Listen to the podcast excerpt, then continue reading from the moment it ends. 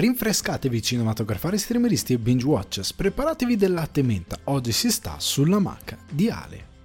Ragazzi e ragazze, benvenuti o bentrovati sulla macca di Ale, edizione 2023, volume 1. Chi è nuovo si starà chiedendo cosa cacchio sta succedendo, ho sbagliato podcast? No, non hai sbagliato podcast, è sempre sul divano di Ale, però è l'edizione estiva perché Spiego per i nuovi, per chi fosse qui per la prima volta, che sostanzialmente questa è la versione, appunto l'edizione, la Summer Edition del divano, che negli intenti vorrebbe essere un po' più frizzantina, più leggerina, perché inizia a esserci il caldo, iniziano ad esserci meno uscite cinematografiche, meno quelle diciamo più ehm, che richiedono magari più, più pensieri estensivi, più elaborazioni, le news sono molto più sporadiche, sono molto più leggere, quindi siccome vogliamo tutti andare in vacanza, allora ho detto va bene, facciamo questa edizione estiva, più leggera, più, più piccolina, in modo tale da dare un contenuto che sia meno adatto a dei momenti in cui hai più voglia di tenere cuffie all'orecchio, comunque di spendere molti minuti in compagnia di un podcast. Quindi l'edizione estiva. Anche quest'anno sulla Mac di Ale ritorna la numerazione, ovviamente si ferma a 150 fino a quando a settembre non si riprenderà con la numerazione eh, normale. Ovviamente c'è sempre l'after show per quelli che sono i Patreon, c'è sempre il contenuto esclusivo, arriveranno comunque sempre altre cose, ci sarà un momento di pausa ovviamente ad agosto, perché ad agosto si ferma tutto, fermiamo le bocce e si riparte a settembre con una, una stagione 5 con delle nuove intenzioni, delle rinnovate ecco, intenzioni. Devo ringraziare intanto i Patreon a partire da Marco Pugliese, anzi ne ho ringraziati diverse settimane scorse, questa settimana devo ringraziare Marco che è ritornato, ha esteso diciamo il suo supporto perché Buy Me a Coffee è stato definitivamente chiuso come servizio Patreon, sarà solo lì come bar virtuale, quindi buy, buymeacoffee.com slash sul divano di Ale sarà lì solo ed esclusivamente come bar virtuale dove passare ogni tanto e dire ciao ti offro questo caffè perché mi piace quello che fai questa volta, questa settimana, questo mese, quello che posso offrirti questa cosa per mostrarti il mio supporto.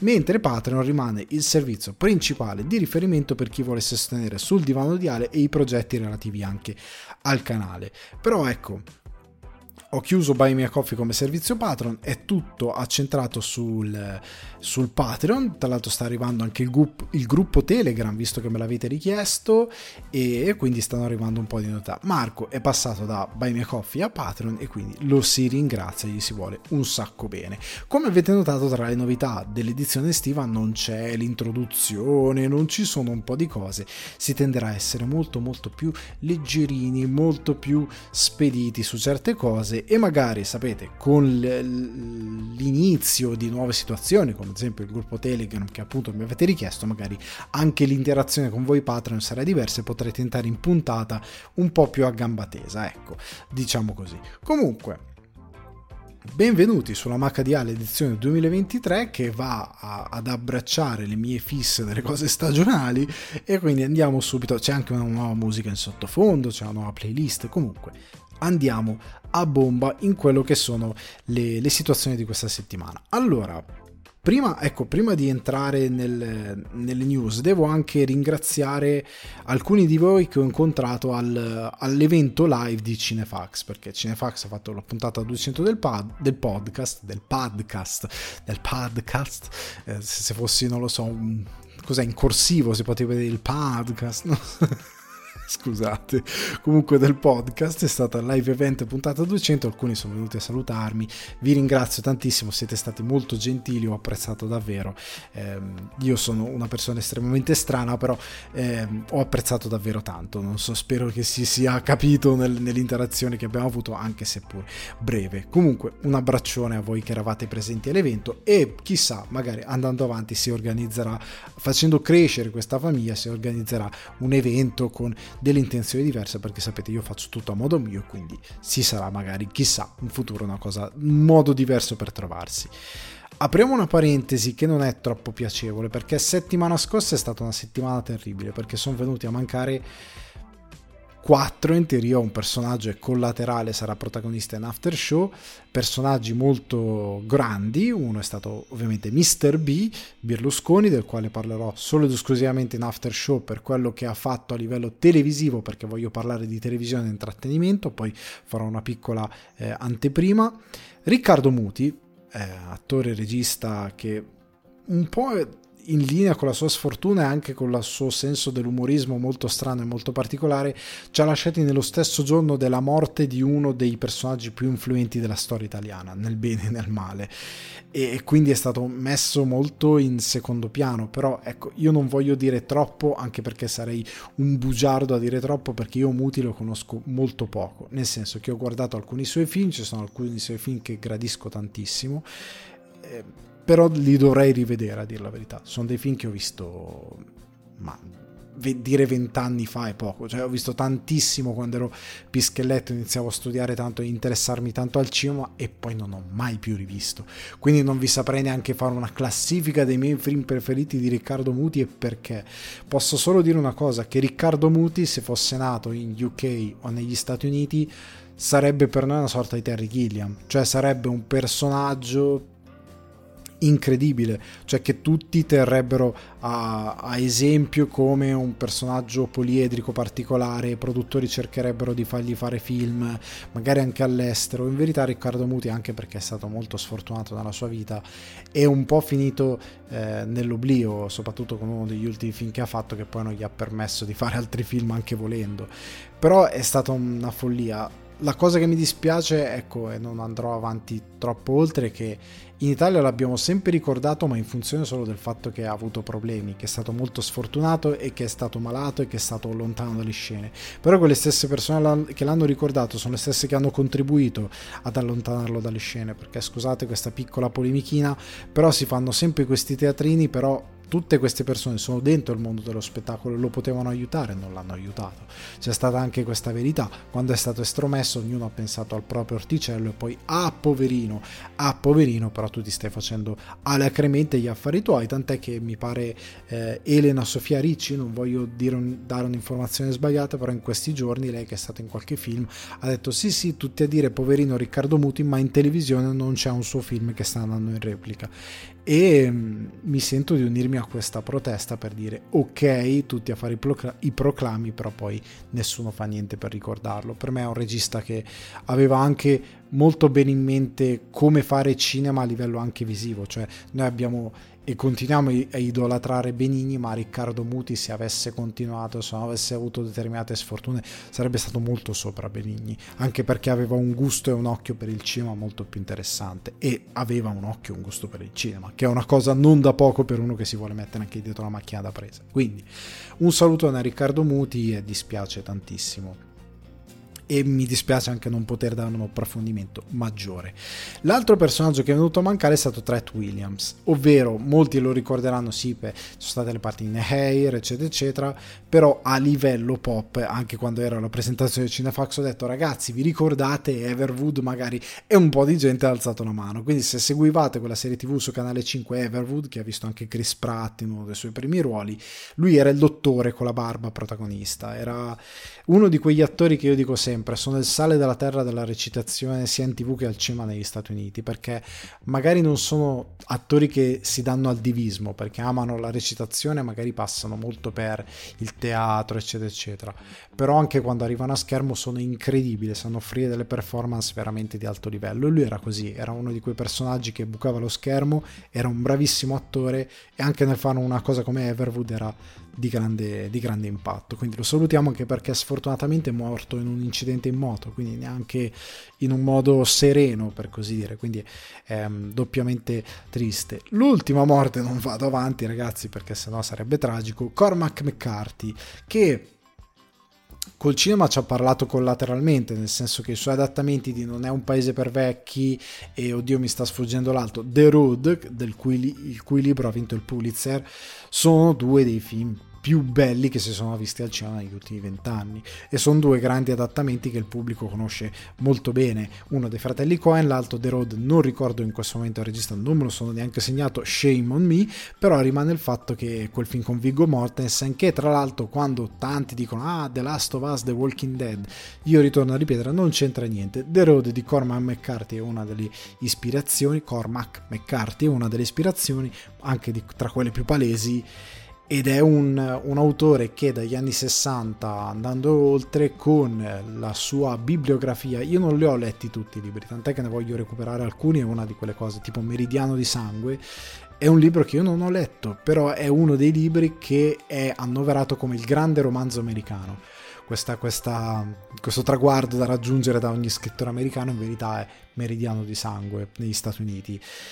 Però sta di fatto che lui non ha vinto un premio per quello, anzi per quando è uscito è stato accolto un po' così, in modo strano, anche perché lui ha un modo di scrivere molto particolare. Io vi consiglio di scoprirlo Cormac McCarthy, Cormac, la C me la dimentico sempre, Cormac McCarthy, eh, anche perché credo sia un po' muta in inglese, non è proprio C, come noi che tendiamo a marcare le lettere, un po' un nostro errore, è Cormac, però è una C un po', un po' mozzata, un po' muta. Comunque sta di fatto che è uno scrittore che ha influenzato tantissimo l'immaginario di un certo tipo, eh, non solo di cinema, ma non solo di televisione, ma in generale di epica e di scrittura americana, che va dal western al post-apocalittico e che fonde le due cose insieme e che appunto in The Last of Us, soprattutto in parte 2, eh, la concezione della vendetta, come i visi sono scavati, la rappresentazione, quella fattoria che c'è, oddio, per chi l'ha giocato, per chi non l'ha giocato non avrà idea di cosa sto parlando, però nel post Instagram dove ho parlato anche di questo avevo messo un'immagine come riferimento, si vede questa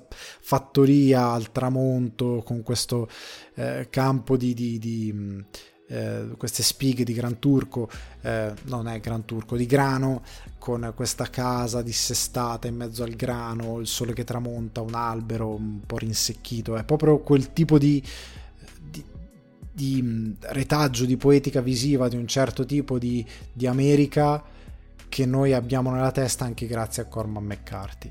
E quindi gli dobbiamo tantissimo. Poi è uno scrittore favoloso io quel poco che ho letto veramente ti rimane dentro. E, e aveva una prosa molto particolare ma molto onesta e meravigliosa. Quindi per favore recuperate Cormac McCarthy non tanto per il cinema perché ci sono adattamenti anche James Franco ha provato ad adattare un suo film però la maggior parte delle volte se non ricordo proprio lo stesso Meridiano di Sangue, uno di quei film che dicono no, è inadattabile.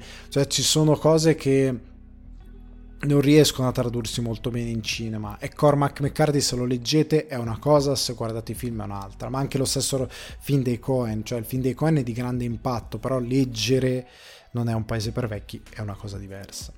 Comunque, li salutiamo e mm, è stata una cosa abbastanza tragica. Sfortunatamente volevo, volevo, passare, ecco, non voglio pigliare questa parte di news in modo tragico, voglio essere molto tranquillo. In after show parlerò di contenuti online, di TV generalista, se ci può essere una resurrezione, ma soprattutto della resurrezione o più che altro della rivoluzione che deve arrivare dei contenuti online, perché abbiamo sentito tutti il fatto di cronaca che c'è stato in questi giorni che ha coinvolto quegli youtuber che mentre facevano una challenge ridicola, idiota, stupida da subumani hanno praticamente ammazzato un bambino di 5 anni per un incidente in auto.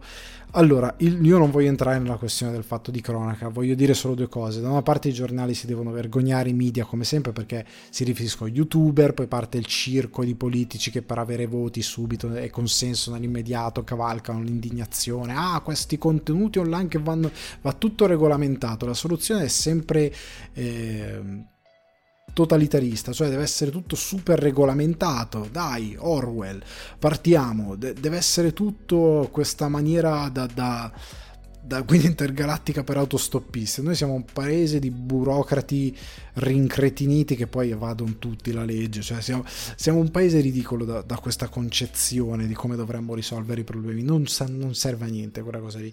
Qua non, non, è una questione di regolamentare come si usano i contenuti perché è ridicolo. È come se uno ammazza in un incidente auto per, perché è uno scrittore che cavolo ne so, scrive di, di, di, di di gare di corsa, cioè non vuol dire niente, non, non c'entra niente. Allora, il, il problema è che eh, gli incidenti capitano, il vuoto dei contenuti no. Cioè questo è un contenuto vuoto. Quello di cui parlerò dopo è che appunto questa ricerca ossessiva di questa fametta inutile, insulsa online, cercando di fare questi contenuti che chiamare estremi è una, è una, presa in giro, sono solo contenuti vuoti, copiati. Un, lo stesso quei contenuti quel canale sono su altri 276 canali in tutto il mondo, alcuni anche in Italia. Nella stessa Italia ci sono altri personaggi che fanno esattamente la stessa cosa con esattamente gli stessi contenuti, le stesse thumbnail, tutto uguale e poi quando parla nell'intervista eh, bisogna essere se stessi, ma copi tutto quello che fai, di che cosa stai parlando. Comunque per via di questa ricerca ossessiva della fama che porta a fare qualsiasi cosa, eh, sia becera, trash, pur di avere consenso da degli sconosciuti online, ha portato a trasformare internet in una monnezza tanto quanto lo è la televisione generalista. Quindi non, accetto che qualcuno venga a dire che, eh no, però è, è, diventato YouTube tanto quanto la TV generalista e sue, molte sue compagini sono peggio perché la TV generalista ha una sorta di filtro a un certo punto perché per arrivarci devi fare determinate cose. No, internet dà voce ai peggio cretini come ha detto qualcuno una volta. E quindi è perché è accessibile a tutti quindi tu puoi essere anche un pazzo sociopatico e puoi tranquillamente parlare su internet basta che hai una connessione e anche un cellulare per riprenderti cioè quindi non ha nessun filtro a monte perché appunto è broadcast yourself. E non è quello il problema. Il problema è che il mezzo in sé ha permesso di trasformare questi contenuti orribili in contenuti eh, che fanno soldi perché diventano quelli che si peccano sponsorizzazioni anche con tanti soldi che vengono boostati dalla piattaforma per come è impostato l'algoritmo e quindi ragazzi la colpa è sia del mezzo che incoraggia dei contenuti che, come per la TV generalista, se tu non incoraggiassi la TV starebbe bene comunque e guadagnerebbe bene comunque. È una menzogna, è eh, perché il pubblico vuole quello. No, tu hai educato il pubblico a volere quello, perché il pubblico di internet non voleva quello. L'hai educato tu a volere quello, è una cosa diversa, ok? Quindi è, lì c'è una colpa di gestione delle cose, la via facile, e dall'altra parte c'è anche una colpa nostra grossissima, che incoraggiamo certe cose, che usufruiamo di certe cose e che facciamo certe cose, quindi il problema. Però ne parlo in modo più esaustivo dopo, anche perché voglio parlare di come secondo me ci, ci deve essere, ci può essere una rinascita di cos'era questo mezzo. Vediamo i contenuti principali dopo questa macro introduzione. Allora, voglio parlarvi di questa cosa prima di andare al ricappone di Netflix to Doom, che sarà molto veloce, alla questione di eh, Spider-Gwen transessuale. E ho chiamato questo capitolo il livello zero della lettura delle storie. Perché? Perché sono venuti fuori questi articoli dove si parlava, ah, dentro il film ci sono dei messaggi che ci fanno pensare che Gwen sia transessuale. Allora, disclaimer a monte, è ovvio che anche se fosse, chi se ne frega, ma il problema è che secondo me c'è sempre una incapacità di leggere le storie, che è preoccupante, oltre al fatto che continuiamo a sovrapporre noi stessi sopra le opere, cioè noi vediamo nelle opere non quello che dicono ma quello che vorremmo vedere cioè o che vorremmo sentirci dire. E siccome in questo momento c'è un disperato bisogno di una figura di questo tipo che sia così di ampia rilevanza e che funzioni così bene perché attualmente nessuno né in televisione né al cinema riesce a far funzionare così bene un personaggio di questo tipo in modo da perorare una causa giusta, allora per favore fai che questo personaggio sia così. Poi che domani gli sceneggiatori, non credo, perché mi sembrano molto fermi su quella, su quella, che è la storia che vogliono raccontare, non credo che la sacrificherebbero, oltre al fatto che è già stata scritta perché esce l'anno prossimo, non credo che sacrificherebbero il percorso per accontentare un capriccio del pubblico. Però, al di là di questo, eh, veniamo a quelli che sono i, i campanelli che hanno fatto dire ok, il personaggio è trans, è sicuramente così, un messaggio così, e perché io dico questo è il livello zero della lettura delle storie, che non è la prima volta che succede, succede sia in modo positivo sia in modo negativo. Questo è un modo positivo, poteva esserci un modo molto negativo. Allora, gli indizi sono sostanzialmente due. Perché Gwen ha in casa un poster con scritto Protect Trans Kid e perché i colori a un certo punto utilizzati nelle scene sono quelli che ricordano, sono gli stessi della bandiera transessuale che rappresenta l'universo trans. Allora, chiariamo una cosa. Uno, il poster. Il personaggio è un eroe. È un eroe, è Spider-Gwen o Spider-Girl o Spider-Woman. Quindi è ovvio che porterà avanti delle cause che in linea di massimo noi pensiamo siano le cose giuste, perché Spider-Man è sempre stato un eroe dalla parte di tutti, dei deboli e degli ultimi, in primis. Peter Parker, Miles Morales, Gwen per come è raccontata. Quindi è ovvio che abbia in camera un poster Protect Trans Kids, perché in un universo in cui una giovane, stiamo parlando di ragazzini di, dai 15 ai 18 anni, 19 anni, sono Spider-Man, hanno quel tipo di peso, abbracceranno delle cause, soprattutto negli Stati Uniti dove c'è un contesto sociale molto interessante, abbracceranno delle cause che sono identitarie di quella generazione e in questo momento questa discussione è molto accesa negli Stati Uniti. E quindi è ovvio che ha quel, quel poster lì in camera. Come mai sei poster di Michelle Obama e, e Barack Obama? Cioè gli adesivi di Barack Obama. È chiaro cioè rappresenta una cosa ben precisa, uno spaccato ben preciso.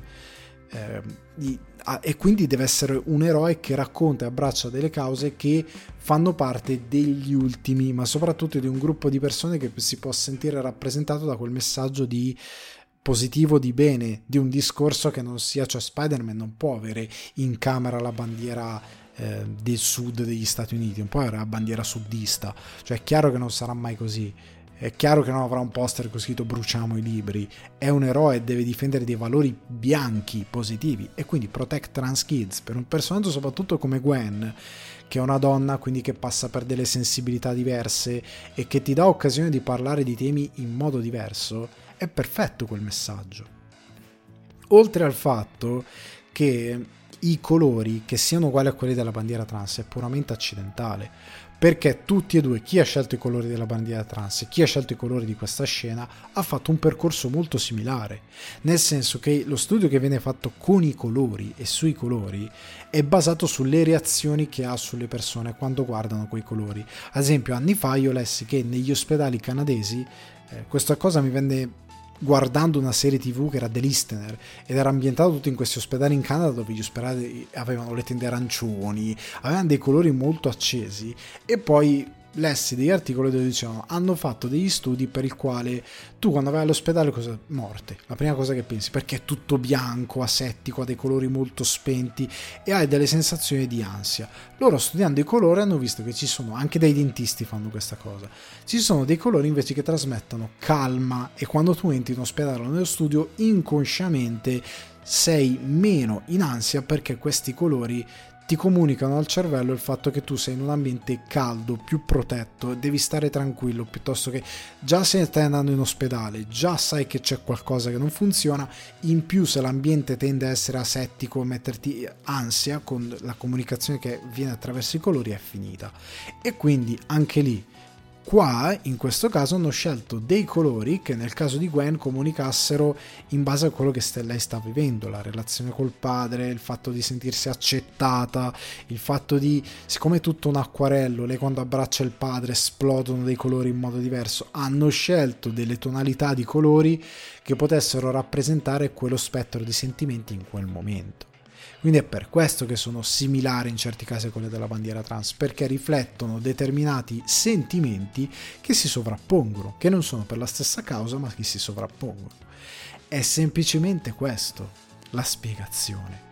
Io capisco che si vorrebbe, eh ma se lei fosse, lo capisco, sarebbe una cosa molto fica perché come dicevo prima non c'è un personaggio che riesca a funzionare su quel livello eh, di questo tipo e poi con questa portata sarebbe una grandissima vittoria riuscire a fare una storia di questo tipo dedicata magari a un personaggio trans con un, un, personaggio così forte come Spider-Man ma con dei temi così forti e comunicarlo così bene sarebbe molto bello però non forziamolo perché passiamo dalla parte di chi eh, sente davvero, come dire, è un po' disperato, cioè sta in tutti i modi cercando di infilare questa cosa.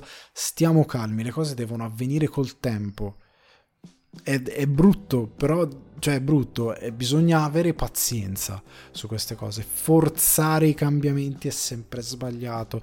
Spingere a tutti i costi dei messaggi che vogliamo siano veri è sempre sbagliato. Dobbiamo accompagnare le cose, non forzarle. In questo caso c'è una comunicazione visiva, non verbale, che deve comunicare un eroe un eroe che in questo caso è la versione femminile che come dicevo prima ti permette colori, argomentazioni, sentimenti che sono molto particolari e che non puoi passare magari con un personaggio maschile e che ti permettono di avere una sensibilità diversa, ok? Che, che, che ti permette di comunicare le cose attraverso delle situazioni che sono tipiche di, della realtà di una ragazza teenager che, ha, che sta affrontando anche qui eh, il cambiamento, perché la cosa bella di Spider-Man è sempre la cosa del cambiamento e quindi il cambiamento che affronta Gwen come teenager e il cambiamento che affronta Miles sono diversi. Gli età da teenager di una ragazza e di un ragazzo sono diversi, hanno sensibilità diverse, hanno sfumature diverse. Quello che puoi fare con Gwen ti dà occasione di fare altro, di parlare a tutto un altro spre- spettro di pubblico. Il pubblico femminile può trovare un personaggio che ha una parte ampissima in questo film, in Across the Spider-Verse, ha un personaggio suo dedicato col quale poi ho empatizzato anch'io da spettatore maschile, però una ragazza teenager probabilmente guarda quel personaggio e se ne innamora perché le sta parlando proprio a lei e quindi è bello che ci sia questa cosa. Ed è anche giusto non togliere questa cosa a quel pubblico anche perché ci è voluto tanto per arrivare ad avere un personaggio di questo tipo a schermo eroico pop per un pubblico femminile che funziona così bene. Quindi è anche giusto lasciare quella parentesi. Quello che mi preoccupa è dico il livello zero della lettura delle storie perché è così. Perché noi sovrapponiamo troppo e soprattutto facciamo questo accade anche non solo con le opere di, di, finzione quando vengono assorbite, ma facciamo dei collegamenti che sono prima di tutto strizzati, tipo stirati, tirati tantissimo, ma soprattutto che non hanno causa-effetto. Cioè hai un poster protect trans kid quindi è transessuale. No! Cioè, se per te appoggiare una causa significa solo e esclusivamente far parte di quella causa, uh, abbiamo un problema grosso.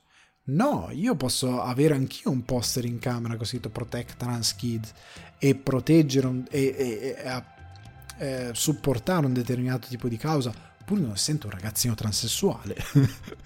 posso semplicemente credere in quella causa e quindi avere poi il poster. Ok? È, è, questo, non dobbiamo fare dei collegamenti così netti, diretti.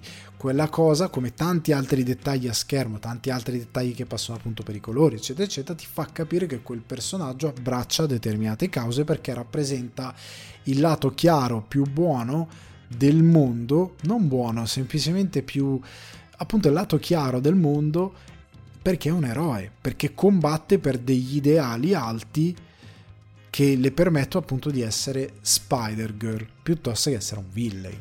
Ok? È questo il significato.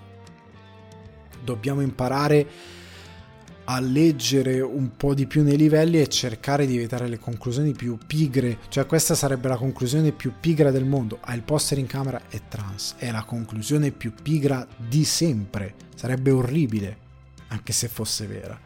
Oltre al fatto che, come dicevo prima, cavolo, c'è un personaggio femminile, una volta che c'è un personaggio femminile così forte, lo, lo tiriamo via, lasciamolo per favore, arriviamo con calma, una cosa alla volta. Poi il cambiamento, se ci fosse uno Spider-Man o uno Spider-Girl transessuale, sarebbe perfetto perché comunque si parla anche qui di cambiamento, come dicevo prima, transizione da una cosa all'altra, persona normale, persona con poteri calza comunque, la, la metafora di Spider-Man è sempre molto potente per parlare di questi temi. Però tempo al tempo, non forziamo cose che non vanno forzate. Ecco, io dico questo, cerchiamo di essere più pazienti, ma soprattutto di analizzare un po' più le storie. Questa cosa dei colori è proprio uno studio per chiunque faccia design, credo la intuisca subito questa cosa, se uno studia minimamente comunicazione sotto quell'aspetto. Comunque, questo è quanto. Cerchiamo di andare un attimino oltre.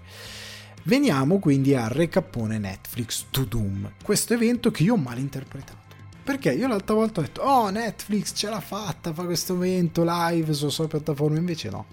Invece no, ho sbagliato io, ho capito male io.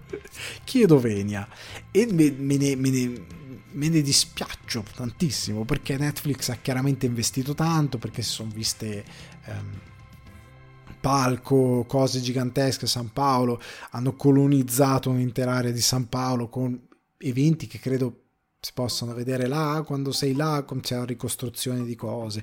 Comunque hanno investito tanto, ma hanno fatto l'evento in streaming. Cioè, io sono abbonato a Netflix. C'è un evento in streaming, tu hai iniziato a fare le dirette e non è pubblicizzato sulla tua piattaforma. Cioè io che sono un tuo abbonato sulla home page della tua piattaforma non ho una stramaledetta pubblicità che mi dice che c'è Netflix to Doom e che domenica sera alle 22.30 mi posso collegare per vedere trailer, annunci eccetera eccetera di quello che sta arrivando e che mi piace vedere perché appunto ho un abbonamento alla tua stramaledetta piattaforma.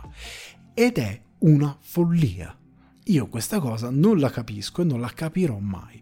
Paradossalmente, dove era stato l'evento? Sui competitor, su Twitch, in diretta, quindi Amazon Prime, eh, cioè Amazon senza Prime, competitor diretto, e su YouTube. Che capisco YouTube? Capisco YouTube perché tu comunque vuoi arrivare anche ai non abbonati. Perfetto. Capisco anche Twitch perché tu vuoi arrivare ai non abbonati e soprattutto su Twitch, essendoci un mo- largo traffico giovane che usa la piattaforma, vuoi arrivare a questo. Lo capisco il ragionamento. Però mettilo anche sulla tua piattaforma. Netflix.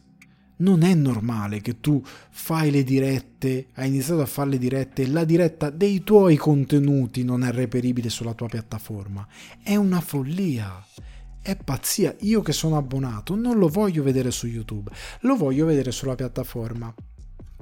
Magari anche con la possibilità di avere qualche contenuto esclusivo perché sono tuo abbonato e magari dice se sei abbonato questa sera hai un pre-show o un after show o quello magari un after show con dei contenuti esclusivi che il resto del pubblico vedrà tra non so un mese, due mesi, tre mesi, quello che non vedrà mai, li potrà vedere solo se si abbona alla piattaforma dopo lo show e che saranno reperibili nei giorni a venire. Grande! Se invece tu fai così, eh, raga, e chi se ne frega? Cioè è un assurdo questa cosa per me. Però evidentemente non, non, arriva questo messaggio, Netflix non se la pensa così.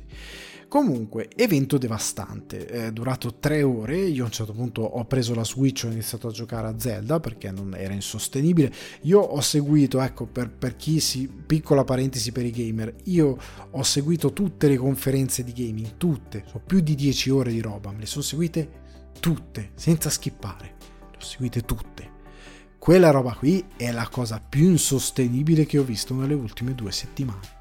Cioè, sto palco in mezzo a San Paolo, in Brasile, con 7 miliardi di persone tipo concerto, sotto un palco che gridano appena vedono Chris Hemsworth arrivare davanti a questo schermo gigante che ho scritto Netflix to Doom con il ritorno della voce perché l'inizio, l'inizio dell'evento è stato tragico con questo drone che vola a volo d'uccello e va fino su al palco con, si muoveva meccanicamente in una maniera chi operava quel drone lì era un assassino ma al di là di questo la, la, l'inquadratura anche, era anche fuori fuoco quindi non ha funzionato per niente. Poi arriva Chris Hemsworth sul palco ed è tutto doppio si sente la voce nel microfono che deve arrivare a noi ma si sente anche la voce in diffusione lì durante l'evento un casino si sente il doppio il ritorno c'era il ritorno una cosa devastante, niente. E quindi i primi 5 minuti così. Poi parte tutta la situazione e a parte Chris Hemsworth che è venuto a, a presentare con il regista Sam Hargraves Extraction 2 o Tyler Rake 2 come l'hanno chiamato da noi, poi hanno presentato una serie di roba tipo The Witcher con Henry Cavill, il resto del cast, Have, Never I Ever, Ever, non mi ricordo come si chiama quella serie, tutta una serie di roba super teen che va tantissimo, tutta una serie di reality e poi vi dico qualche annuncio caldo per scremare la serie alla quinta stagione di You, hanno presentato un bel po' di roba, anche se tanta roba aveva gli attori che avevano registrato un video e lo buttavano lì. Gli attori delle serie più teen, eccetto The Witcher, eh, sono venuti perché erano gli unici, l'attrice di Bridgerton è venuta e perché sono quelli che chiaramente c'è un evento vado assolutamente, è il mio pane, il mio unico fonte di reddito vado, però gli attori un po' più grandi non si sono avvicinati a questo Netflix to Doom. Comunque, al di là di questo, eh, il problema dell'evento era che erano un formato tipo concerto, cioè hanno gridato make some noise 200 volte nella prima ora, con la gente che gridava, loro parlavano, la gente gridava, eh, cioè gli attori, a un certo punto c'era un'attrice, stava, sembrava stava per avere un attacco, perché aveva davanti un fiume di persone come se fosse il cantante dei Per Jam a un concerto e, e lei fa l'attrice e aveva 7 miliardi di persone che le gridavano ti amo, e cioè, lei un attimo... Oh, calmi, stava, stava venendo una, una cosa e, e quindi eh, deve essere stato straniante, straniante anche per loro però per chi lo guardava rendeva l'evento influibile onestamente sarebbe stato molto più gradevole una sorta di come le dirette videoludiche magari un pubblico più piccolo un set creato bellino, un presentatore magari carismatico che rappresenti Netflix, che sale sul palco, che si presta la serata, che tiene botta. Invece qua quasi tre ore, madonna, di tutta sta roba con questi trailer buttati a, a, a muzzo è stato abbastanza un evento bocciatissimo per quanto mi riguarda. Non è così che si presentano i contenuti, non lo fate mai più, vi prego. Risparmiate soldi, fate una cosa più tipo direct videoludico più piccolo, con un pubblico più piccolo e, e concentratevi su avere un buon ritmo e non far durare quasi tre ore quella roba lì. Comunque, annunci caldi, metto gli annunci più che caldi, quelli che riverberano un po' di più. Il gioco, il trailer del gioco della regina degli scacchi. Se vi piace giocare a scacchi lo trovate su Netflix perché Netflix ha la parte gaming che è usufruibile solo da tablet, tablet e smartphone eccetera eccetera hanno fatto il gioco, bella per loro. Heart of Stone, questo action con Gal Gadot eh, che ha detto, ha dichiarato che serviva un action al femminile. Io non so dove le abbia vissuto negli ultimi dieci anni, dopo Atomica Bionda, Mad Max, Fury Road, io non so dove è stata. Charlie Theron ha fatto 900 action, solo lei al femminile. Ha detto che serviva perché non ce n'erano. Va bene. Eh, esce l'11 agosto, io ho molte poche speranze per quanto riguarda sta roba, però lo vedremo. Oh, non solo eh, Charlie Theron no, c'è stata anche Jennifer Lopez che ultimamente ha fatto un Mother, se non ricordo male, devo ancora vederlo. Comunque, Gal Gadot è, è resuscitata ieri, non, non, non, sapeva niente, non vive in un cubo probabilmente perché non sa cosa succede. 31 agosto si salpa con One Piece. È arrivato sto trailer, ripeto, 31 agosto, ci siamo, sta arrivando, dopo tanti, e io lo posso definire solo come patetico è proprio patetico. Cioè, è tutto finto, è tutta una gara di cosplay, è tutto con una regia televisiva nel senso peggiore di anni fa, non ha ambizione, non ha, non ha profondità, non, i set sono palesemente set, è tutto posticcio, è brutto da Dio. Solo il trailer è una cosa che mi ha raggelato il sangue vi prego andate a guardare il trailer. Io non vedo l'ora che esca sta serie perché probabilmente mi farà ridere fino alle lacrime per quanto è brutta. Però io credo che sia un, cow- un cowboy bebop che farà ancora più male perché Cowboy Bebop era una serie cult. One Piece è una cosa fresca cioè una cosa che va avanti da anni la gente sta in fissa è una cosa che ha cresciuto persone. Questa farà un botto tremendo Linda Hamilton si unisce al cast di Stranger Things 5. Basta, questo si è detto di Stranger Things. Dopo hypato arriva Stranger Things. Basta, si è detto questo. Si è detto anche, oh, arriva Rebel Moon. Hanno fatto vedere un dietro le quinte. Dietro le quinte Rebel Moon, il nuovo film di Zack Snyder che nella sua testa doveva essere un capitolo di Star Wars, 22 settembre 2023 e... No, scusate, 22 dicembre 2023, per Natale. Io non vedo l'ora di vedere Rebel Moon, seriamente, non sto dicendo con, con ironia. Però capisco che magari un trailer ha troppo peso, un teaserino, qualcosa, un dietro le quinte, presentato in pompa magna. Vabbè. La serie di Avatar The Last Airbender e indovinate c'era un trailer, c'era un teaser, c'era un full trailer, niente, poi qualche immaginina uscita 2024, non si è visto niente se non anche qui tanta roba posticcia. Hanno annunciato Extraction 3, basta. Il cast di Squid Game 2 il cast di Squid Game 2. Basta così. Squid Game The Challenge Teaser. 456 partecipanti e 10 episodi per questo reality ispirato a Squid Game. Hanno fatto il reality Squid Game con dei veri partecipanti che ovviamente credo non moriranno, credo a questa intensità, altrimenti sarebbero già tutti in galera. Comunque, eh, come potete vedere, queste sono le cose che erano pubblicizzate di più, quelle un po' più piccanti. Non si è visto niente. Si è visto One Piece, Dio mio. Il resto tutto annunci, cast, teaser, presentiamo immagini dietro le quinte, gente che parla. Dio mio, Dio mio, non si fa così un evento. È stato terribile, non lo fate l'evento se non avete tanta carne al fuoco, ma soprattutto non lo fate durare quasi tre ore. Risparmiatecelo per favore. Quindi per me evento bocciatissimo, per quanto mi riguarda, non è così che si fa un evento, infruibile, insostenibile, roba annunciata per la maggior parte che...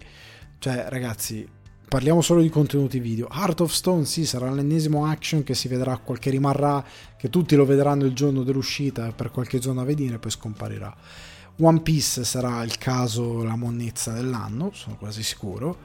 Stranger Things 5, chissà quando esce, cioè hanno solo annunciato il cast, Rebel Moon se ne parla quasi a fine anno, anzi senza quasi, a fine anno, Avatar The Last Airbender 2024 ne sentiremo parlare avanti più tardi, ehm, ne sentiremo parlare più avanti, mi impappino, Squid Game, tutte e due cose che va bene. Il, io onestamente il gioco lo voglio vedere, ma perché io sono legato a quel tipo di tv. Wow, guardiamo sta roba e lo guarderemo. Però veramente, ok. Veniamo alle domandone. Questa settimana mi scrive Patrick, il buon Patrick, che scrive un Patreon affezionatissimo che scrive molto spesso e che saluto. E mi scrive: Ciao Ale, approfittando della bella giornata sono seduto in giardino, lontano dalla tv ma abbastanza vicino per sentire quello che stava guardando la moglie. Secondo te quali sono i film che potrebbero essere anche semplicemente ascoltati? So che può sembrare strano, ma a mio avviso ci sono opere così iconiche che anche solo l'ascolto potrà piacere. Per esempio Frankenstein Jr., Rocky Horror Picture Show, Blues Brothers, Whiplash o Birdman. Ti chiedo di film perché se prendessi in considerazione il mondo YouTube Twitch sarebbe facilissimo. Allora Patrick, ehm, sono d'accordo e in disaccordo, nel senso che nella tua domanda c'è la risposta. Tu hai citato Frankenstein Jr., Rocky Horror Picture Show, Blues Brothers, Whiplash e Birdman. A parte Frankenstein Jr., che non è in toto appartenente alla categoria, però sono praticamente tutti musical. E quindi sì, ascolti la musica. Cioè, eh, Blues Brothers cioè, allora, il punto è che i musical sono sicuramente delle opere che anche se te le ascolti, cioè se non gli dai massima attenzione, ok, però se ovviamente le sai a menadito, come un buon disco.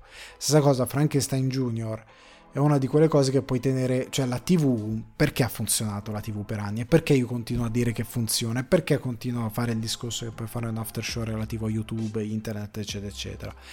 Perché tutti noi, io stesso, anche prima di registrare questa puntata, stavo sistemando la cucina, lavando i piatti per terra e ho messo un video di YouTube eh, e dovevo solo ascoltarlo perché non c'era molto da vedere in video, era una roba perché era più discorsiva di racconto tante volte io cucino eh, con il sottofondo Friends, The Office, eh, Seinfeld, eh, Scrubs, tutta roba che so a menadito e che ogni tanto magari c'è una scena particolare, magari alzo lo sguardo e mi fermo a guardarlo, però tipo The Office lo so quasi a memoria, cioè ormai guardare le immagini è, è relativo perché lo so sinceramente a memoria, però comunque me lo tengo lì in, nel mio campo visivo perché uno sguardo ce lo tengo sempre sopra quando tu le cose le sai a memoria, ti viene quasi da sé che tu lo possa anche solo tenere come sottofondo, cioè il fondamento basilare della televisione.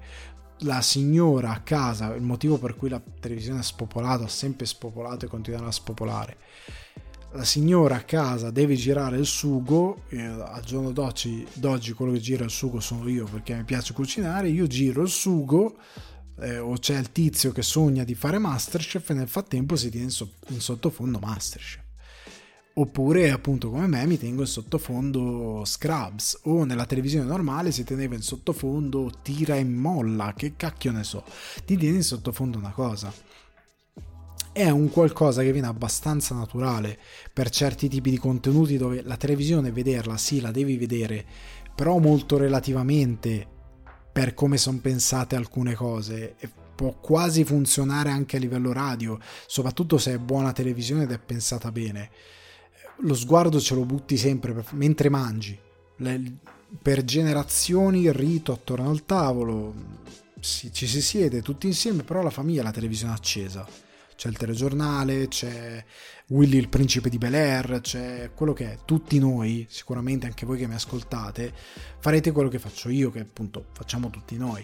Mi siedo a mezzogiorno, faccio 20 minuti, mezz'ora di pausa pranzo, tam, appiccio il laptop e mi metto una sitcom, una serie tv, una cosa e mi guardo tipo l'altro giorno l'episodio di Platonic. Sì, lo devi guardare, non è ti puoi distrarre, però mentre mangi è accollabile. È ovvio che non mi guardo 2001 di sé nello spazio mentre mangio, perché non, tutto il piacere del film se ne va se non lo guardo. Però ci sono delle opere, soprattutto quelle che sei a menadito, che magari te le tieni lì nel campo visivo e le fruisci, ma è una questione di abitudine o perché le sai a memoria. Secondo me non si lega al fatto che ci sono opere che puoi, a parte i musical, perché c'è la musica che ti trascina avanti, eh, che puoi anche benissimo ascoltare, ma ascoltare molto relativamente, cioè se ce l'hai lì in sottofondo continua ad andare. Infatti, tu appunto dici Rocky Horror Picture Show, Blues Brothers. Blues Brothers solo la colonna sonora che occupa buona parte del film, però è grandiosa. Però è ovvio che ci sono le scene di inseguimento, anche quelle lì, però accompagnate dalla musica, non a caso, che però puoi fruire. Già i, ci sono altri film, sia d'azione che cartoni animati. Fate l'esperimento opposto, cioè a me è capitato, mia moglie guarda un film, io nel frattempo sto al PC e lavoro e io sento la colonna sonora. Oltre al fatto che sono tutte uguali, ti rendi conto quando tu ascolti in modo passivo le cose che sono tutte uguali. È al terzo fin della giornata, è sempre la stessa colonna sonora per te, quello che ti suona nell'orecchio, però sono anche fastidiose. Cioè non sono interessanti, sono robe che se le guardi con attenzione va bene, se le ascolti e basta sono insostenibili. Però ovviamente dipende dall'opera, da come è fatta, eccetera, eccetera. La visione è sempre basilare perché tante cose se non le guardi non capisci come, cosa succede perché è un linguaggio visivo però per tante cose televisive ma soprattutto per eh, soprattutto un certo tipo di televisione ma in particolar modo per un certo tipo di film che sai a memoria è chiaro che li puoi anche ascoltare però ripeto, ascoltare relativamente. Ce li avrai sempre nel tuo campo visivo, perché sennò ti perdi parte dell'esperienza. Io ho dei film che mi sono tenuto in sottofondo eh, più di una volta. Eh, vi posso dire, ehm, non lo so, film, oddio, adesso mi sta venendo il, il trip finché mi sono tenuto in sottofondo. Eh, tipo, io c'era una volta a Hollywood di Tarantino, però Tarantino ha dei dialoghi, faccio con le dita, così, cioè, cioè puoi tenere il ritmo di quei dialoghi, sembra un concerto jazz. Però ecco, alla quindicesima, sedicesima visione c'era una volta Hollywood, sto preparando eh, il pranzo della domenica che ho amici, che cacchio ne so. Lo metto nel laptop e me lo tengo sotto. Cioè, e, dico le battute insieme a loro, ma perché lo so a memoria. Ma non è che ti dico guardalo mentre cucini, guardalo. Poi alla 160esima visione te lo guardi mentre cucini. Questa è una cosa diversa. Ecco, è quello il punto, cioè dipende anche da che tipo di rapporto hai con quel film. Eh. Tipo io eh, altri film non me li metterei solo in sottofondo perché non, non ci capirei niente. Tanta roba, sì, ecco, questa è la risposta che posso dare. Spero di essere stato esaustivo perché ora si passa alle recensioni. E parto a bomba con Questo mondo non mi renderà cattivo. Regia sceneggiatori Zero Calcare, cast Zero Calcare, Valerio Mastandrea, Chiara Giancardi, Silvio Orlando e Paolo Vivio. Allora, cosa ne penso di questa nuova serie di Zero Calcare? Mi è piaciuta tantissimo, ovviamente. Sono veramente innamorato di Zero Calcare per quello che sta facendo con la televisione. Devo dire la verità, avevo un po' paura all'inizio perché strappare lungo i bordi era un tipo di racconto che per i temi che aveva, per come era formato, per essere anche la prima avventura, credo che sia stata la cosa che hanno pensato a non dico a tavolino, però è ovvio che quando vai a immaginarti un'opera, il tuo esordio in animazione cerchi di, di, di portare l'opera che sia del, della tua poetica, quella meno rischiosa e che abbracci tutto il pubblico, anche quello che non t'ha mai letto. E strappare lungo i bordi, che parlava sì di noi, parlava sì di tante cose che sono universali, però aveva un tema alla base, che non sto qua a spoilerare e elaborare troppo perché sennò faccio un casino, che era molto abbracciava tanto il pubblico, ti ci puoi trovare tutti con quella cosa lì. È una cosa che riguarda tantissimi, che è molto nel, nel tempo, molto nel presente, che ha un'anima, prende anche tante situazioni adolescenziali e quindi sostanzialmente ti, ti ci butti dentro e ti tira dentro. Me lo sono rivisto tra l'altro l'altro giorno dopo aver finito questo mondo non mi, non mi, non mi renderà cattivo, lapsus totale, mentre ho finito di vedere quello mi sono rivisto l'altro e poi mi sono rivisto questo mondo non mi renderà cattivo. Eh, comunque, lui dopo aver fatto quell'operazione gli ho detto, oi oi, spero non faccia esattamente un percorso uh, di questo tipo, cioè che mi rifà la stessa cosa. Infatti lui non ha rifatto la stessa cosa. È stato molto coraggioso e si è accollato, complimenti a Zero Calcare, eh, di fare un racconto molto onesto che parla di noi, ma soprattutto che parte di un argomento super divisivo.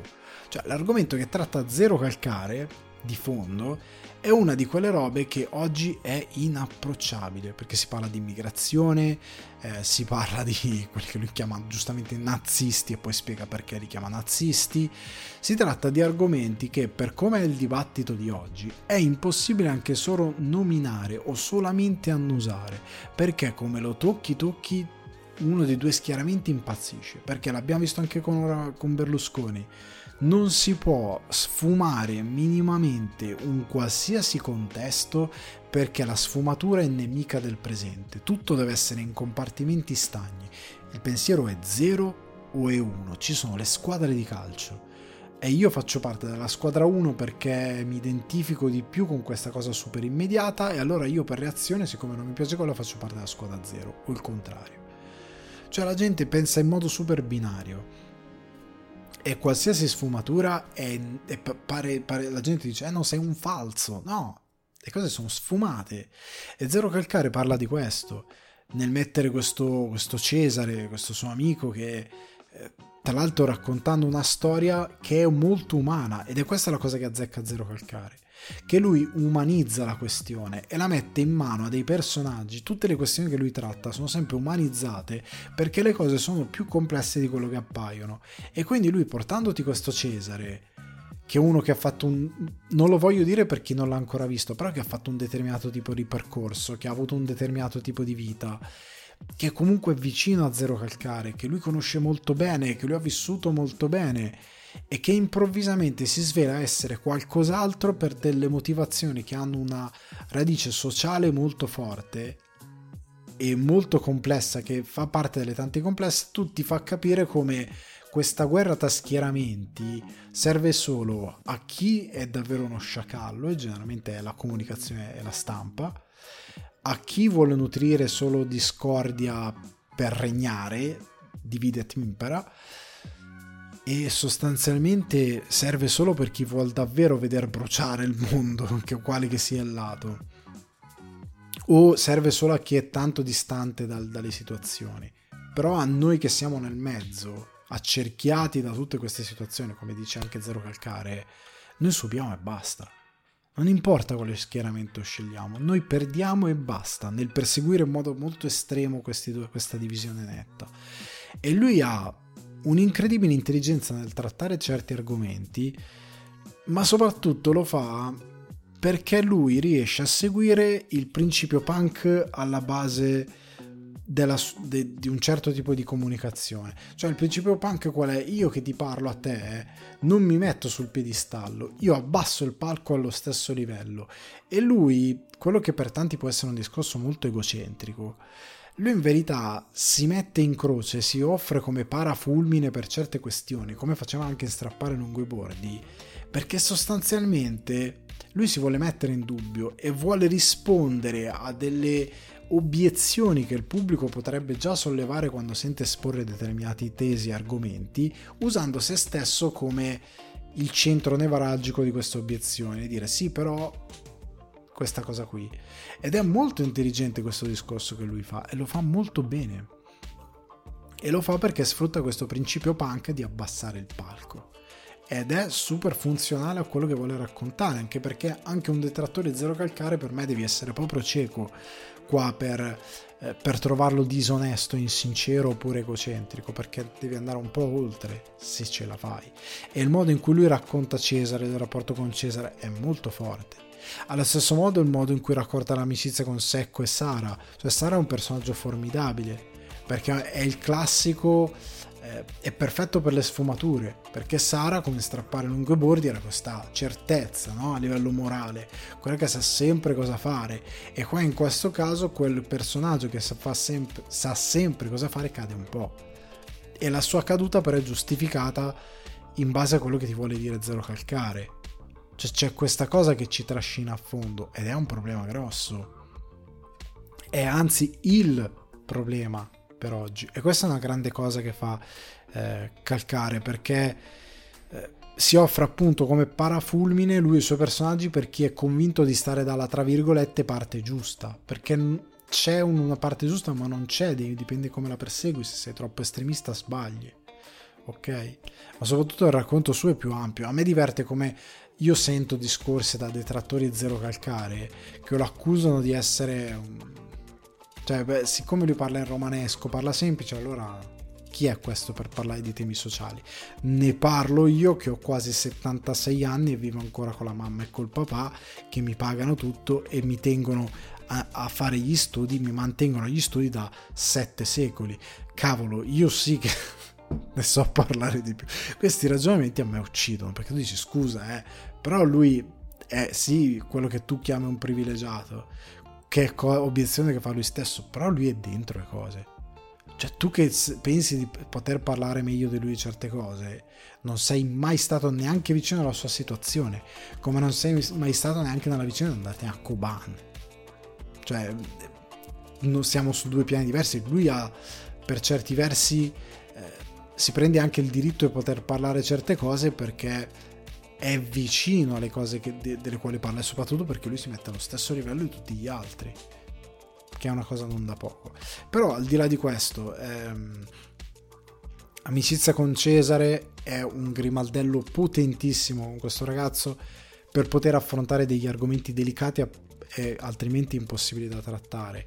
E il personaggio di Sara a me è piaciuto tantissimo e poi dirò una cosa relativa al doppiaggio, però l'altra cosa che volevo dire è che poi Zero esplora anche il rapporto con cinema e tv, cioè che è stato sempre un suo punto forte della sua poetica, cioè che cinema, il cinema e tv sono incredibilmente bugiardi, soprattutto i salotti, eccetera, eccetera, sono, eh, sciacallaggio puro, ma soprattutto sono bugiardi perché il cinema, quando ti parla di Roma, della romanità media, quando ti parla di tanti contesti italiani, li abbellisce e dice delle cose che tu chiaramente percepisci che chi sta raccontando quelle storie è disonesto, ha una voce che non ha alcun contatto con la realtà, perché, tu, perché non puoi tu rappresentarmi una coppia di uno che fa l'idraulico, l'altro che fa la cassiera e vivono in una casa che sembra uno showroom di Ikea, cioè tutto perfetto, i colori sono armonici, tutto bellissimo, oppure come nei film di Paolo Genovese dove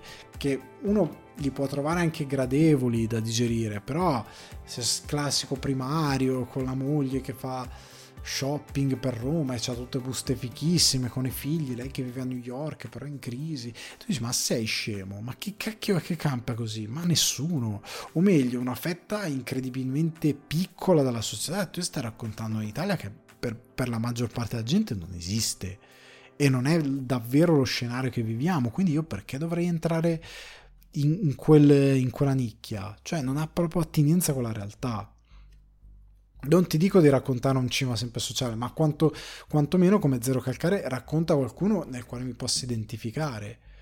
Cioè, io nella ragazza che viene mandata a New York dal papi a 20 anni, che sta lì, può vivere tranquilla, che non c'ha problemi, io non mi identifico.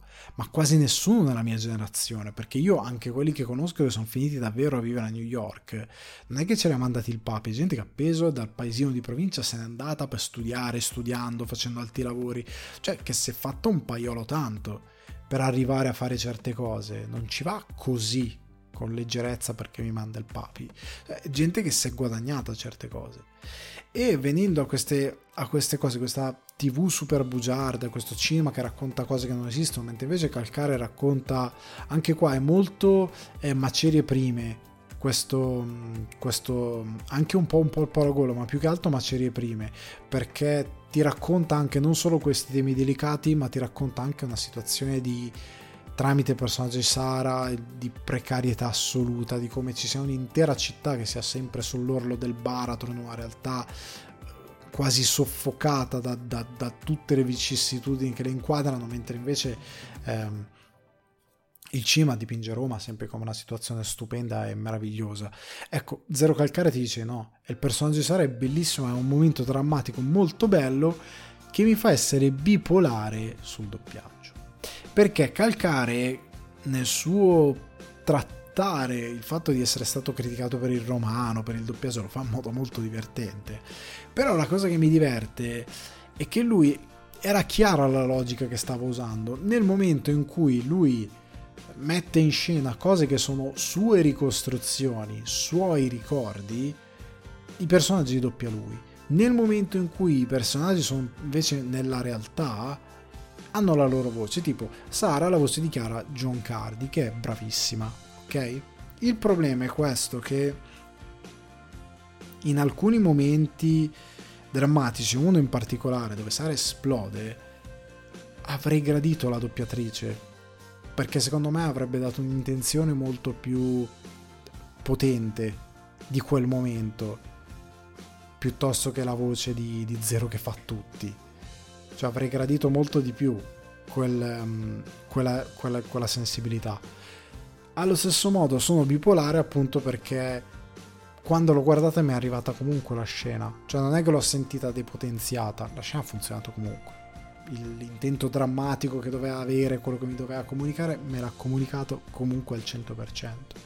Però una parte di me dice, cavolo, col lavoro della doppiatrice poteva fare ancora di più però sul doppiaggio sono, cioè capisco le intenzioni, mi vanno anche bene, però ogni tanto dico, cavolo, però qua forse un doppiatore che c'è già nella serie avrebbe dato qualcosa di più. So, sono bipolare su alcune cose, non ho una vera posizione eh, presa, sono a metà tra una cosa e l'altra.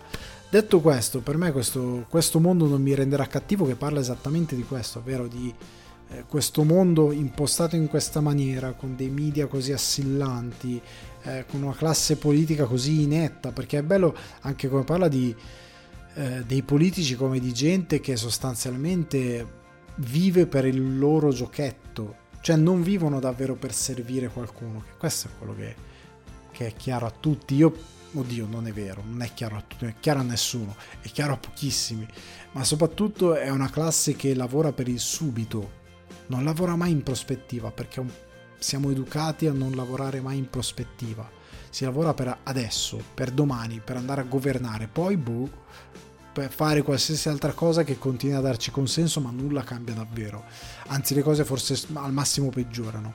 E quindi questa critica che fa Zero è molto, è molto puntuale, secondo me, è giusta ed interessante e l'ho amata eh, tantissimo. Però ecco, è un racconto super onesto, eh, super dedicato a parlare di intere generazioni che ormai, ma sì, tanto siete pischelletti, ma eh, ma verità, cioè, 40 anni, alcuni questi, stanno arrivando ai 40 anni alcuni di questi protagonisti e non sono del tutto risolti come persone. Ed è terribile sta cosa. E, e il fatto che un paese non dia delle persone che, cavolo, sono più vicine alla, al diventare delle persone anziane che a diventare delle persone che all'essere considerati come giovani e non hanno una vita risolta e non è normale. Non, non, è proprio normale accettabile che sia così e lui ti espone molto bene questa cosa e ti espone che una situazione così incerta, sempre più incerta, così in bilico, così, ehm, così precaria, così da folle faccia crescere molto facilmente una parte di eh, popolazione che poi è straziata per molte altre problematiche, un certo tipo di cattiveria, appunto questo mondo che li rende cattivi perché c'è un sistema che alla base non li accoglie e non, non, gli parla e non gli viene incontro e non li racconta come il cinema e la televisione. Calcare ti dice questo. Poi ti dice anche allo stesso tempo che c'è un sacco di gente che pur rientrando in quella categoria non viene resa cattiva. Ed è questa la cosa interessante. Però dice anche siate un attimino più comprensivi di chi è vittima del, del, sistema, tra virgolette, piuttosto di chi il sistema lo mette in piedi, anche partendo dal basso e chi vuole solo distruggere le cose. Quindi per me Zero Calcare è promossissimo. Eh, voglio aggiungere un'altra cosa prima di andare oltre. Io non faccio mai confronti. Era meglio di strappare lungo i bordi o peggio di strappare lungo i bordi. Per me non ha senso. Sono due cose talmente diverse per certi versi, per quello di cui parlano, che fare il confronto è inutile. A livello di struttura Calcare racconta più o meno allo stesso modo. Con questa cosa di lui in questura eh, è interessante. Oh, scelte delle musiche straordinarie, stavo dimenticando questa cosa, bellissime, Giancane torna con dei pezzi bellissimi, comunque scelta della soundtrack meravigliosa, ma soprattutto è, sfrutta sempre questo trucchetto di meta, perché un po' parla diretto allo spettatore, un po' va avanti il racconto, un po' entra nel racconto e si perde, ha una struttura narrativa sempre quella, perché è identitaria di Zero Calcare, però i temi, quello che fa è diverso come dicevo all'inizio, strappare lungo i bordi aveva una sensibilità più universale, questo tipo anche andando all'estero non so quanti coglieranno certe cose perché è più un racconto nostro. Poi magari c'è qualcun altro che si sentirà in un periodo così di incertezza che non riguarda solo l'Italia ma riguarda tutto il mondo, magari si sentirà preso da questo racconto e ci entrerà nel mezzo, soprattutto perché le divisioni su temi sociali non sono solo italiane, cioè sono negli Stati Uniti ci sono in Inghilterra, in Germania, in Francia, sono in tutto il mondo. In questo momento siamo molto in crisi a livello eh, sociale sotto questo punto di vista, quindi probabilmente prenderà anche altri, però non è come strappare lungo i bordi che è super universale, ok? Quindi per me promossissima, non c'è migliore o peggiore, mi è piaciuta un sacco. Passiamo invece a The Flash per la regia di Andy Muschietti, sceneggiatura di Christina Hodgson e Joby Harold, DOP Harry Braha, musiche di Benjamin Wolfish, Cast Sasha Cole, Ben Affleck, Ezra Miller, Michael Keaton, Michael Shannon, Ron Livingston, Jeremy Irons, Kearsley Clemons, Maribel Verdù. Durata 144 minuti, quindi 2 ore e 24 minuti approssimativamente. Distribuzione italiana Warner Bros. Italia. Allora, finalmente è arrivato questo flash, ok? Non vi sto a dire la trama, ho rinunciato in questa versione estiva a meno che non ci sia qualcosa di particolarmente illuminante. La trama la lanciamo fuori dalla finestra. Vi dico solo più o meno di cosa stiamo parlando. Allora di un progetto travagliatissimo che doveva arrivare al cinema nel 2018 poi non è arrivato e cambi di direzione la Snyderverse che cade a pezzi cambiano cose riscritture passa ad altri sceneggiatori passa ad altri registi Insomma, il dramma, lo psicodramma della fuga di Ezra Miller con i suoi reati, il suo chiusura in rehab, è uscito giusto, l'hanno decongelato da, da, ovunque lui sia per fargli fare giusto il red carpet per la presentazione, ha parlato con mezza persona, poi vai di nuovo dove eri nascosto prima, ci rivediamo fra tre anni quando ti consentiranno di essere un personaggio pubblico di nuovo. E quindi per ora la situazione è questa, però finalmente è arrivato questo The Flash che come io speravo e come sapevo è un punto zero per il DCU. Ribadisco una cosa che James Gunn ha chiarito, questo non è un film che ha beneficiato della sua ehm, supervisione creativa. Questo vuole essere un punto zero per il DCU. Da qui al massimo, credo forse alla fine hanno aggiunto una scenettina in green screen, hanno modificato una cosetta. Però questo è un film che sostanzialmente fa da punto zero e da qui poi quando arriverà Superman Legacy si partirà con il nuovo DCU. Però stiamo parlando di 2025 o forse forse sditta, non lo so. Comunque stiamo parlando di 2-3 anni in avanti nel tempo, non nell'immediato futuro. Ok? Quindi, fatto questo recappone, parliamo del lato tecnico di questo film, perché voglio parlarvi prima mm, del lato tecnico, il film è tragico. Il film è tragico. Andy Muschietti ha detto no, ma è voluto. Voi sapete quanto io amo questa espressione, no, ma è voluto come se fosse una giustificazione. È voluto, è una scelta del cacchio. È una scelta che fa schifo, anche se fosse voluta. Ho, ho letto qualche opinione dire no, ma è un film palesemente a basso budget, 220 milioni. Non mi sembra un basso budget. Comunque, no. La CGI è terrificante. È orribile dal primo minuto all'ultimo minuto.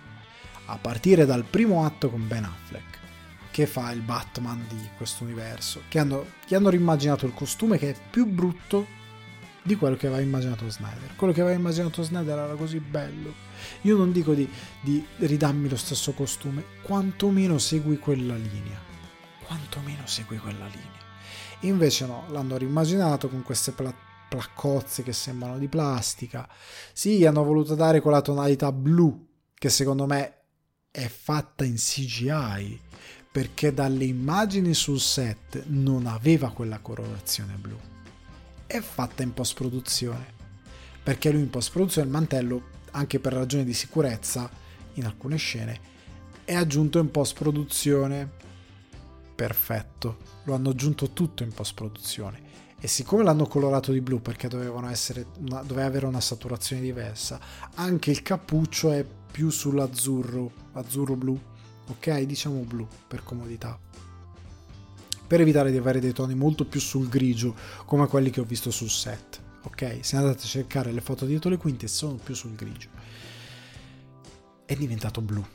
Perché i toni anche, compare anche un altro, un altro paio di personaggi, non vi dico chi della Justice League, i colori sono molto più accesi perché si vuole dare idea già di un universo che sarà un po' più leggero, ok? Visto che deve arrivare Blue Beetle e altri, più leggero, ok? Non come quello Marvel, ma più leggero. Però il costume è orribile.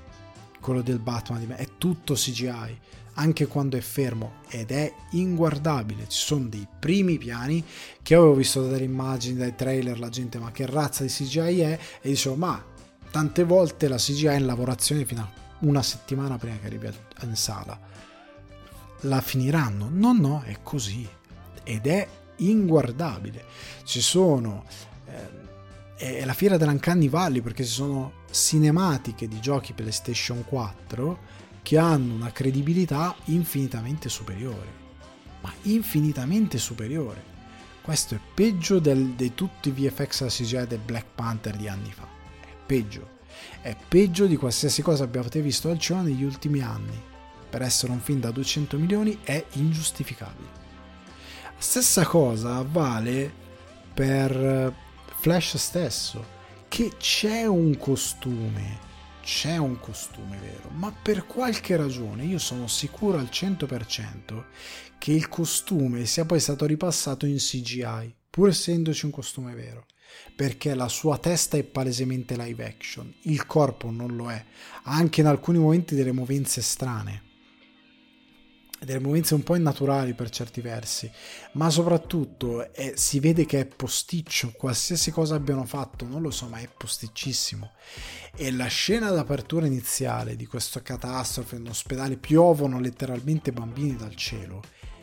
La CGI per fare i bambini, sapete le, i vari rallenti che si sono visti sia nella Snyder Cut o comunque nei film di Snyder, sia nel famoso X-Men Giorno in futuro passato con Quicksilver, quella scena bellissima sono anni luce avanti rispetto a questo. Questo sembra un qualsiasi eh, effetto visivo fatto per uno show CW del pomeriggio. È inguardabile. Soprattutto poi sul finale. Sul finale, ragazzi, c'è, c'è un momento che a livello di scrittura è molto bello perché tiene molto bene l'idea del. Di, di, l'idea che vuole dare il, il DCU del suo universo condiviso. Che affonda molto nell'universo cinematografico e omaggia tante cose. Ma soprattutto ci sono anche delle scene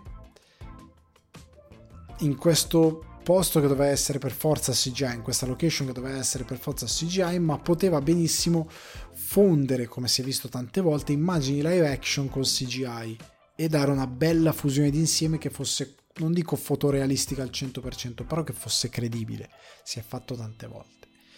Questi bellissimi cameo, alcuni di quelli molto accurati, questa buona resa di questo universo DCU, di questo potere di Flash che ha nel, nel, nel ramificare, dell'andare in giro per gli universi, viene devastato dal fatto che anche personaggi che potevano essere riportati con delle immagini di repertorio non si sa perché sono fatti in CGI e con uno CGI che ripeto anche a livello di animazione si muovono che sembra Polar Express cioè con l'animazione super legnosa è terribile.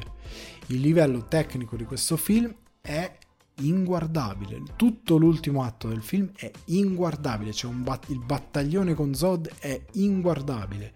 E lì ti rendi conto che probabilmente Muschietti non è in grado di gestire i VFX perché io sono sempre stato duro con Snyder. Però ho sempre detto una cosa, non è in dubbio il suo aspetto tecnico. Cioè lui a livello formale nell'utilizzare i VFX certe cose, anche in gusto estetico di certe cose, il motivo per cui difendo sempre il costume del Batman di Snyder, come altre scelte fatte. Il gusto lui ce l'ha, poi non lo sa impiegare a livello narrativo, ha bisogno di qualcuno che gli dovrebbe dire cosa deve fare minuto per minuto durante i suoi film. Però se lui si limitasse all'esercizio del suo gusto estetico di certe cose, anche di come lavora con i VFX, lui è bravo. Il problema è la narrazione. La stessa cosa Michael Bay, è un bravo tecnico, dovrebbe migliorare la regia di alcune cose, però è un bravo tecnico nel lavorare con i VFX. Ok? Sa lavorarci bene. Muschietti non ci sa lavorare. Da quello che si è visto in questo film, lavorare con tanta CGI non è cosa sua, tant'è che gli hanno dato la regia pare di Batman The Brave and the Bold. Spero la CGI sia al minimo assoluto, perché lui non è in grado di utilizzarla se questi sono gli effetti. Oppure è successo qualcosa in post produzione per la quale hanno tenuto tutto così. Ma una delle due cose deve essere la verità perché in tanti aspetti lui poteva usare altri sistemi che non comprendevano la CGI. Ha usato comunque la CGI a tutti i costi e ha sbagliato perché il film a livello tecnico è inguardabile. Uso VFX e CGI non si può vedere. A livello di scrittura il cuore nevralgico del film è forte perché effettivamente lui fa una cosa giusta.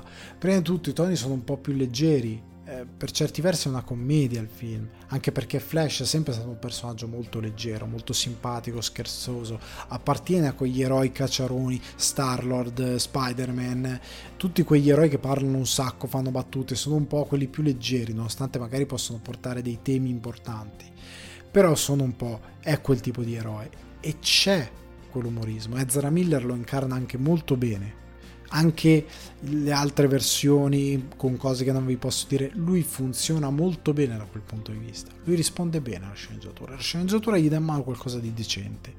Oltre al fatto che lui è un eroe perché c'è l'arco dell'eroe tutta questa situazione alla flashpoint con lui che viaggia parte da un'idea molto forte del suo rapporto con la madre dall'idea di salvare il padre di cambiare le cose c'è una morale, c'è un arco dell'eroe che apprende una lezione, eccetera, eccetera, c'è un percorso. Sotto quel punto di vista funziona. Io alcune critiche un po' che ho letto, a parte che state, dopo il, il cinema con dopo le prime, ah, uno dei migliori film cinecomics mai fatti, no, assolutamente no, poi vi dirò anche perché anche a livello di narrativa, però per tante cose formalmente il film funziona c'è l'arco dell'eroe, si capisce benissimo che lui è un eroe, non è come gli ultimi film della Marvel dove sono solo effetti, gente che si picchia, c'è un centro emotivo, tutto il rapporto con la madre è molto bello, cioè ci sono più scene dove ti commuovi perché il rapporto funziona nel descriverti, il... cioè ti passa quello che ti vogliono raccontare di quanto lui soffre nel prendere una determinata scelta. Funziona, il rapporto è molto bello il problema eh, è che, no, anzi, andiamo avanti su una cosa. Eh, Flash non è neanche più questo disagiato della Justice League perché in Snyder era un povero cretino. Qua viene aggiustato. Cioè, sembra uno scappato di casa che viene uno scantinato. Qua è sempre un po' la mascotte della Justice League perché è quello più leggero come personaggio. Ma ha pur sempre un centro molto, molto, molto interessante. Eh, perché c'è il fatto che lui è diventato un medico forense della scientifica perché vuole scagionare il padre. Qua il rapporto col padre non è più. Snyder sbagliava perché era buttato lì il rapporto. Sì, vado a parlare in galera, ok, sì, ma non c'è. Non me lo stai raccontando davvero. È buttato molto lì. Qua il suo senso di responsabilità, quello chi è, chi decide di diventare per salvare il padre è un po' riscritto, un po' retconnato rispetto a quello che raccontava Snyder Cambia un po' il personaggio, lo migliora indubbiamente sotto questo punto di vista. L'eroe, responsabilità, c'è questa cosa. La stessa cosa di toni un po' più leggeri, che non vuol dire non andare su dei toni drammatici, ma senza essere ridicolo, il film è molto più leggero, molto più comico. Poi, peccato per Supergirl.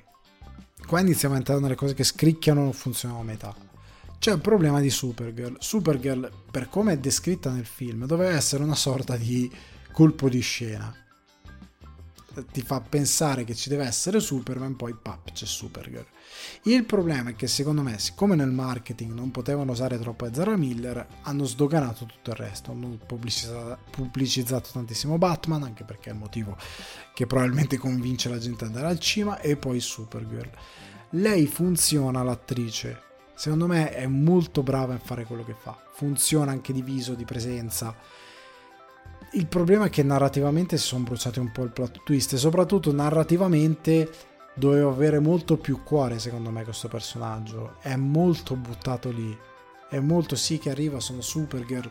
Eh, non ha una gran costruzione. È molto lì buttato in cacciara nel contesto. La stessa cosa in parte vale per Batman il Batman di Keaton, che è molto protagonista, perde un po' identità. Soprattutto per una cosa, perché se da un lato è un Batman che continua ad essere molto carismatico, che è molto dinamico, perché le scene d'azione sono grazie a un misto tra stunt e, e CGI, le scene d'azione funzionano molto bene, eh, perché è davvero forte come è messo a schermo il problema è che l'eroe perde un po' della sua potenza e della sua epica, perché è buttato un po' troppo mm, in cacciara, nel senso che eh, anche lui ha un, un, una piccola parte un po' comica per come entra in scena che cozza un po' con quello che è la natura del personaggio, ma soprattutto il problema è che... Eh, l'universo di Barton, di quel Batman, aveva delle vibes molto specifiche, nel senso che era un universo molto fuori dal tempo, tra gli anni 20, gli anni 40, gli anni 80, erano questi universi che si fondevano in un, in un tono molto particolare, già anche dal primo al secondo cambia, c'è un'evoluzione, si fa una Gotham un po' più gotica, però definita con un suo linguaggio, Ora, io non mi aspetto, Andy Muschietti ha detto, eh no, ha buttato una battuta sul perché non l'avrebbero potuto fare. Io non mi aspetto che tu mi faccia quell'universo, anche perché non è il tuo tono, ma soprattutto perché è passato del tempo e quindi siamo in un futuro diverso. Però devi darmi una visione diversa di quel futuro, ok? Cioè trasportami in un tempo in cui sì, siamo nel 2023, quello che è, però di quell'universo quale può essere la tua interpretazione? Può essere che diventa un po' più barocco alla Schumacher quindi con queste statue giganti. Vuoi dargli quell'interpretazione anche se sono degli altri Batman? Ok? Che non sono propriamente. Sono sì sequel di quelli prima, ma allo stesso tempo non lo sono. Lo sono e non lo sono, sono un po' a metà. Però formalmente sì. Vuoi darmi quell'evoluzione? Vuoi andare. In verità non c'è nessuno sforzo creativo. Cioè, con l'universo anche per come è presentata Wayne Manor è tutto super piatto. C'è un gioco fatto con le opere pop per farti capire che sia un altro universo ed è molto carino che coinvolge ritorno al futuro è una cosa molto cinefila però è simpatica. Però non c'è uno sforzo creativo oltre oltre al fatto che secondo me anche il modo in cui congedano Batman e la stessa Supergirl. Capisco che devono arrivare per come strutturano il loro multiverso in un punto ben specifico, però è, un, è povero, Batman non ha quel carattere lì, quel tipo di Batman, è un personaggio completamente diverso, non ha quella natura. Secondo me ah, poi hanno voluto giocare col meta un po' come lui si congeda, è interessante, sì, va bene, ma non è così forte. C'è da un lato da fargli dei complimenti perché rispetto al, al, Marvel Cinematic Universe hanno evitato di rendere questi multiversi troppo complessi a livello di logica, cosa che loro, che la Marvel sfonda subito con Loki e poi con Spider-Man No Way Home, perché questo universo dove sì, Loki ha più versioni, però è sempre lui, poi partono gli altri universi, no, però cambia faccia e però di là sono tre attori diversi perché devi fare la cosa con, con gli altri Spider-Man, però là sono tutti uguali, però no, Red Richards, mm, dobbiamo accontentare la gente, quindi facciamo... Un, sono multiversi che ha delle regole molto aleatorie, come hanno altre regole sono molto aleatorie. Qua hanno cambiato la logica del multiverso, l'hanno resa una cosa loro che ha dato possibilità di poter lavorare col resto del eh, DCU, unito o meno, anche altri, perché l'avevano già fatto in televisione. Ezra Miller era com- comparso nel TV show di Flash e si incontra con l'attore di quel Flash. Quindi avevano un'idea molto più chiara su come gestirlo, ok? Molto più semplice, senza, senza tanti fronzoli e funziona, ma soprattutto fra un bellissimo omaggio a tutte le opere della, della, della Warner DC, ok? Da questo punto di vista funziona. Il problema è che ehm, poi sul finale è un film che funziona lì per lì, ma che io non, cioè non mi ha lasciato granché. Cioè adesso finita la visione, né Batman di Keaton come entra in scena, non mi ha lasciato un momento che ho detto porca miseria quella scena lì che bella. Mentre invece Across the Spider-Verse, ma lo stesso Guardiani della Galassia volume 3, che anche lì pieno di VFX però gestiti bene e tutti credibili, sono dei film che mi hanno lasciato tutti dentro qualcosa e ci ho passato nei giorni successivi. Questo The Flash, come tanti antifilm, me lo sono già dimenticato. Tra una settimana mi sarò dimenticato quasi tutto il film perché non ha un momento davvero forte, ha qualche cosa simpatica qui e là. La stessa entrata in scena di Batman ha alcune cose carine e sono quasi tutte nel trailer. Il resto è molto debole perché ripeto è un Batman che è, è sbagliato nell'interpretazione di, di, come capisco che era un po' una cosa forzata perché in qualche modo dovevano arrivare a una certa conclusione però non, non sarebbe esistito quel tipo di oltre al fatto che altra cosa arrivano gli alieni arriva Zod perché anche lì per come funzionano questi multiversi Zod arriva per colpa di una determinata cosa che è stata fatta e la regola viene rispettata. Però, per quanto viene rispettata la regola, siamo in un universo alternativo, cambiami il design. Non è normale che il design è sempre uguale. Cioè tu mi hai fatto vedere che in altri universi de- delle vibes diverse, siamo nell'universo bartoniano, non c'è niente che mi indica che noi siamo in quel, in quel mondo lì. Niente e gli alieni stessi hanno esattamente lo stesso design della Snyder Cut. Io non ti dico di farmeli come i film di Richard Donner con i vestitini che sembrano dei ballerini, non ti dico di farmeli così, ok? Oggi perché sarebbero ridicoli, ma almeno cambiameli i tre alieni, cambiami la situazione, rendila molto meno tanto nell'universo di Barton il, il meta umano, cioè il fatto che arrivino eh, tre alieni da Krypton per Batman diventa abbastanza inaffrontabile. Cioè per quel Batman di quell'universo, per come è presentato. Quindi è già una cat- cosa catastrofica. Non ci deve aggiungere troppo altro.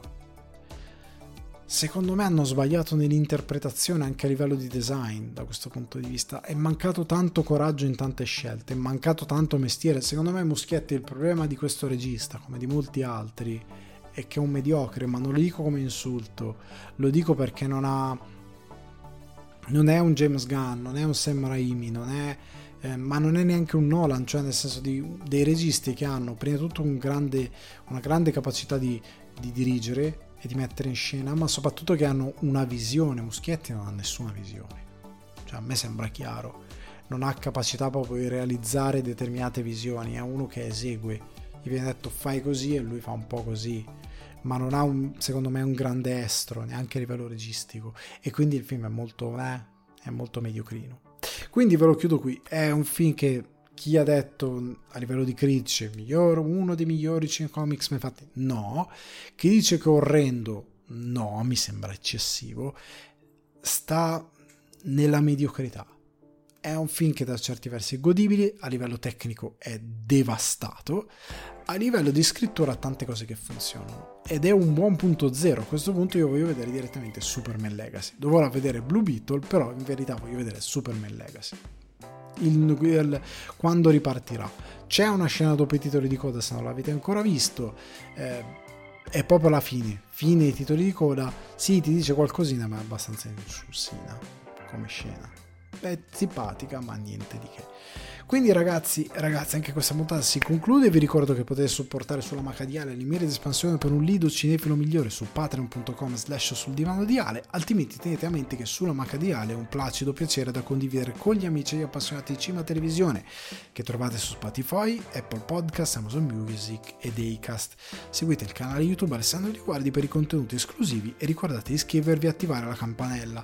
Qua nella descrizione sul podcast trovate per diventare Patreon, tutto lascio il link. Puntata, prima puntata di Summer mm, estiva che è durata più del dovuto. Prossima volta andiamo velocissimi. Ciao ciao.